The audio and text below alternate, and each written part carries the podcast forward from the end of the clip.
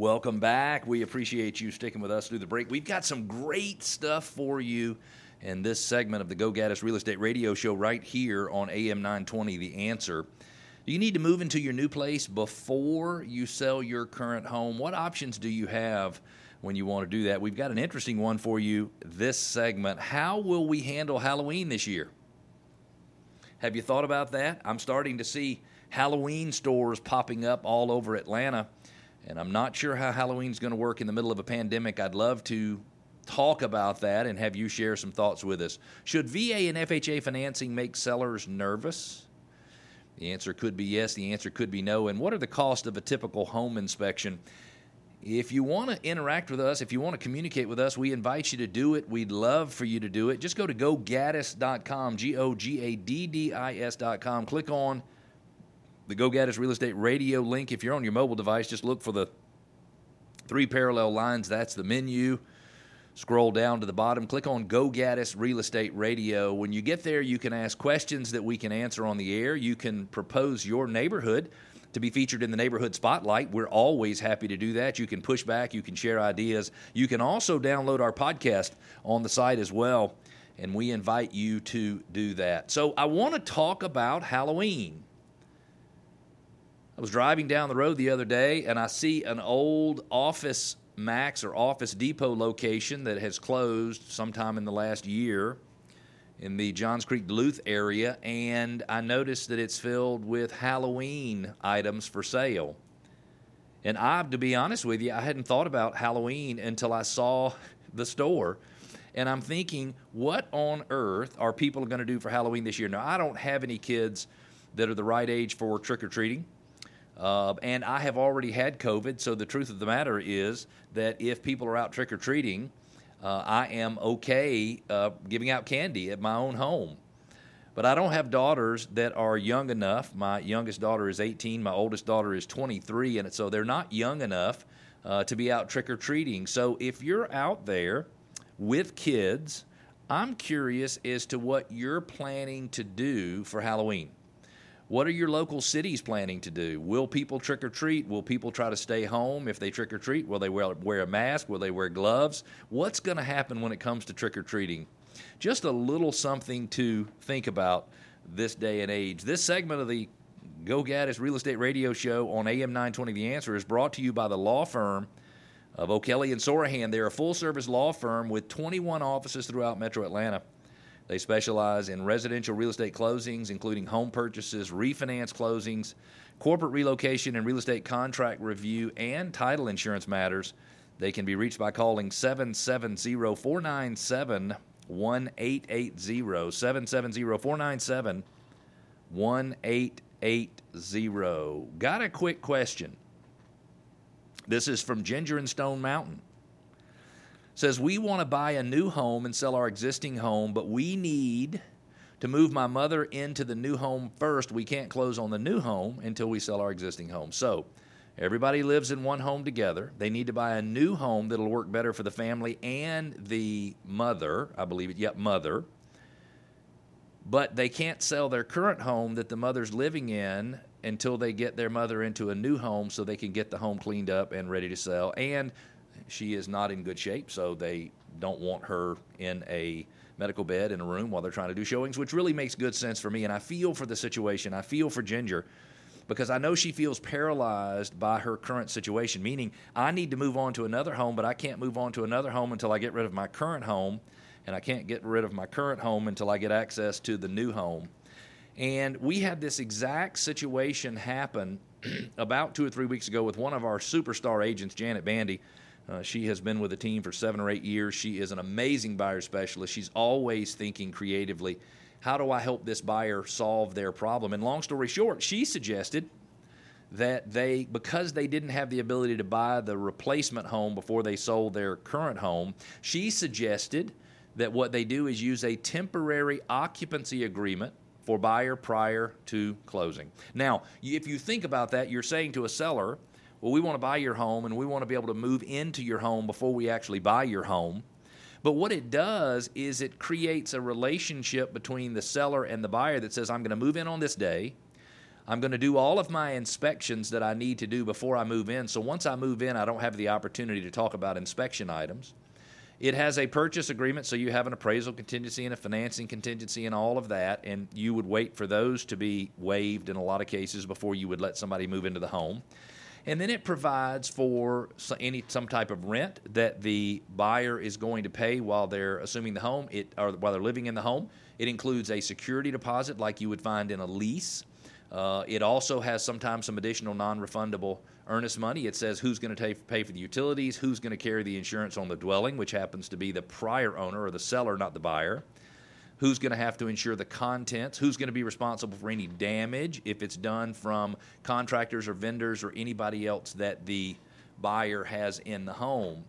So I don't know that a temporary occupancy agreement for buyer prior to closing is right for everybody because that's not going to solve the problem. And we do have some ways to help get buyers some advance money, and, and we have some third party vendors we can work through where you can go under contract on your new home, they'll close on it.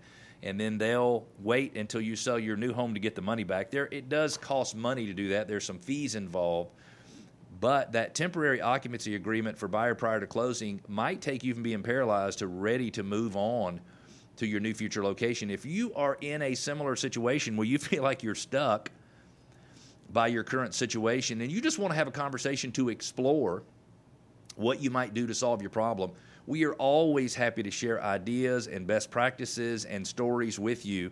Uh, we have uh, done business with um, probably three or four thousand families over the last 33 years, and so we have lots of great experience with how to help you go from being stuck to being free and moved on. I've talked to people before, and I swear it seemed like they almost felt like they were chained to their current home because they couldn't figure out how to get it in the right condition or whatever to move on.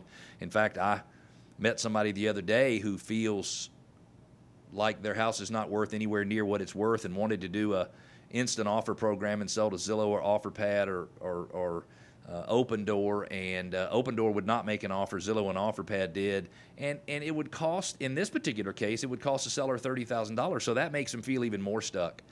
And we can help you come out with a very clear path of how to get from here to there. And we're happy to give you that path, even if you don't want to use us. Because remember, our whole MO is to put you in a position where you can go from being a real estate no- novice to an expert so that whole process of selling and buying homes can be done with total confidence.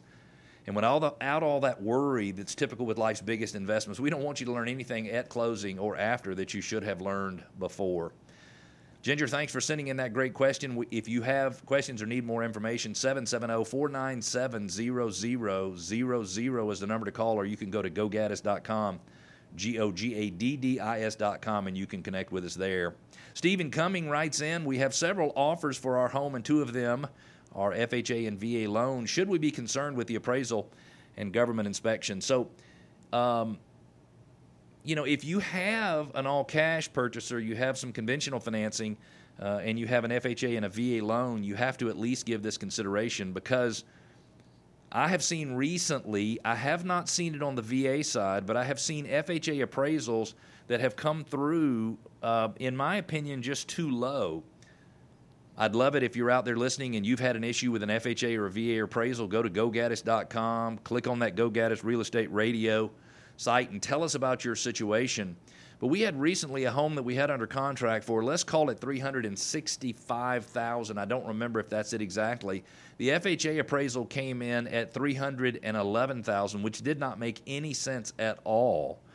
And the appraiser's logic for why they picked the comps that they picked, it didn't even make sense. They picked them all based on the age, but it's in a neighborhood where homes were built over five or six or seven years, so you should be able to use all the comps. Well, long story short, we were representing the seller. We had to terminate the contract with the buyer. Within two or three days, we had it back under contract with a conventional buyer. Now, it didn't appraise for 365 but it appraised for $357,000. The buyer and the seller negotiated and were able to move on. So think about that from 357 to 311 on an FHA appraisal versus a conventional appraisal. And I'm not saying, by the way, that that would happen in your situation or that you should be worried. I'm just telling you as something that I am worried about as a real estate professional. Now, Second part of the question from Steve was Should we worry about government inspections? And so when an FHA appraiser comes out or a VA appraiser comes out, they do a little condition inspection of the property.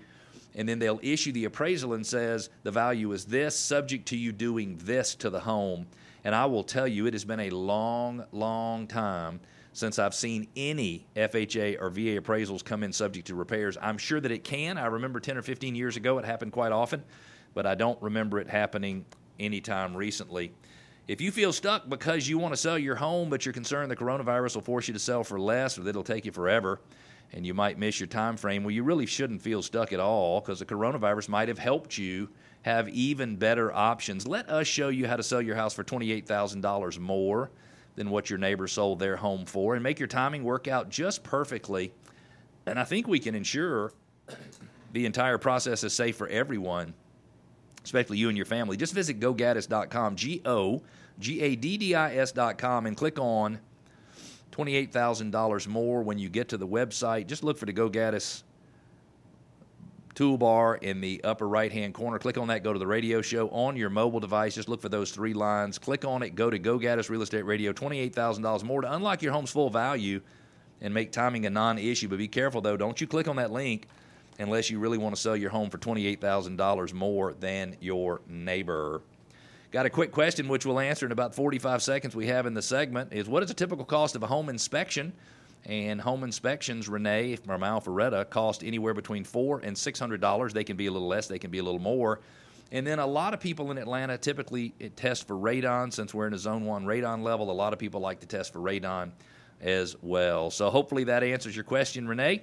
You've been listening to Go Gaddis Real Estate Radio, where we help listeners go from real estate novices to experts so home selling and buying can be done with total confidence and without all the worry typical in a real estate transaction or in a transaction where you're spending so much money. We're going to take a quick break, but you stick with us because we've got some great information coming up in the next segment. See you then.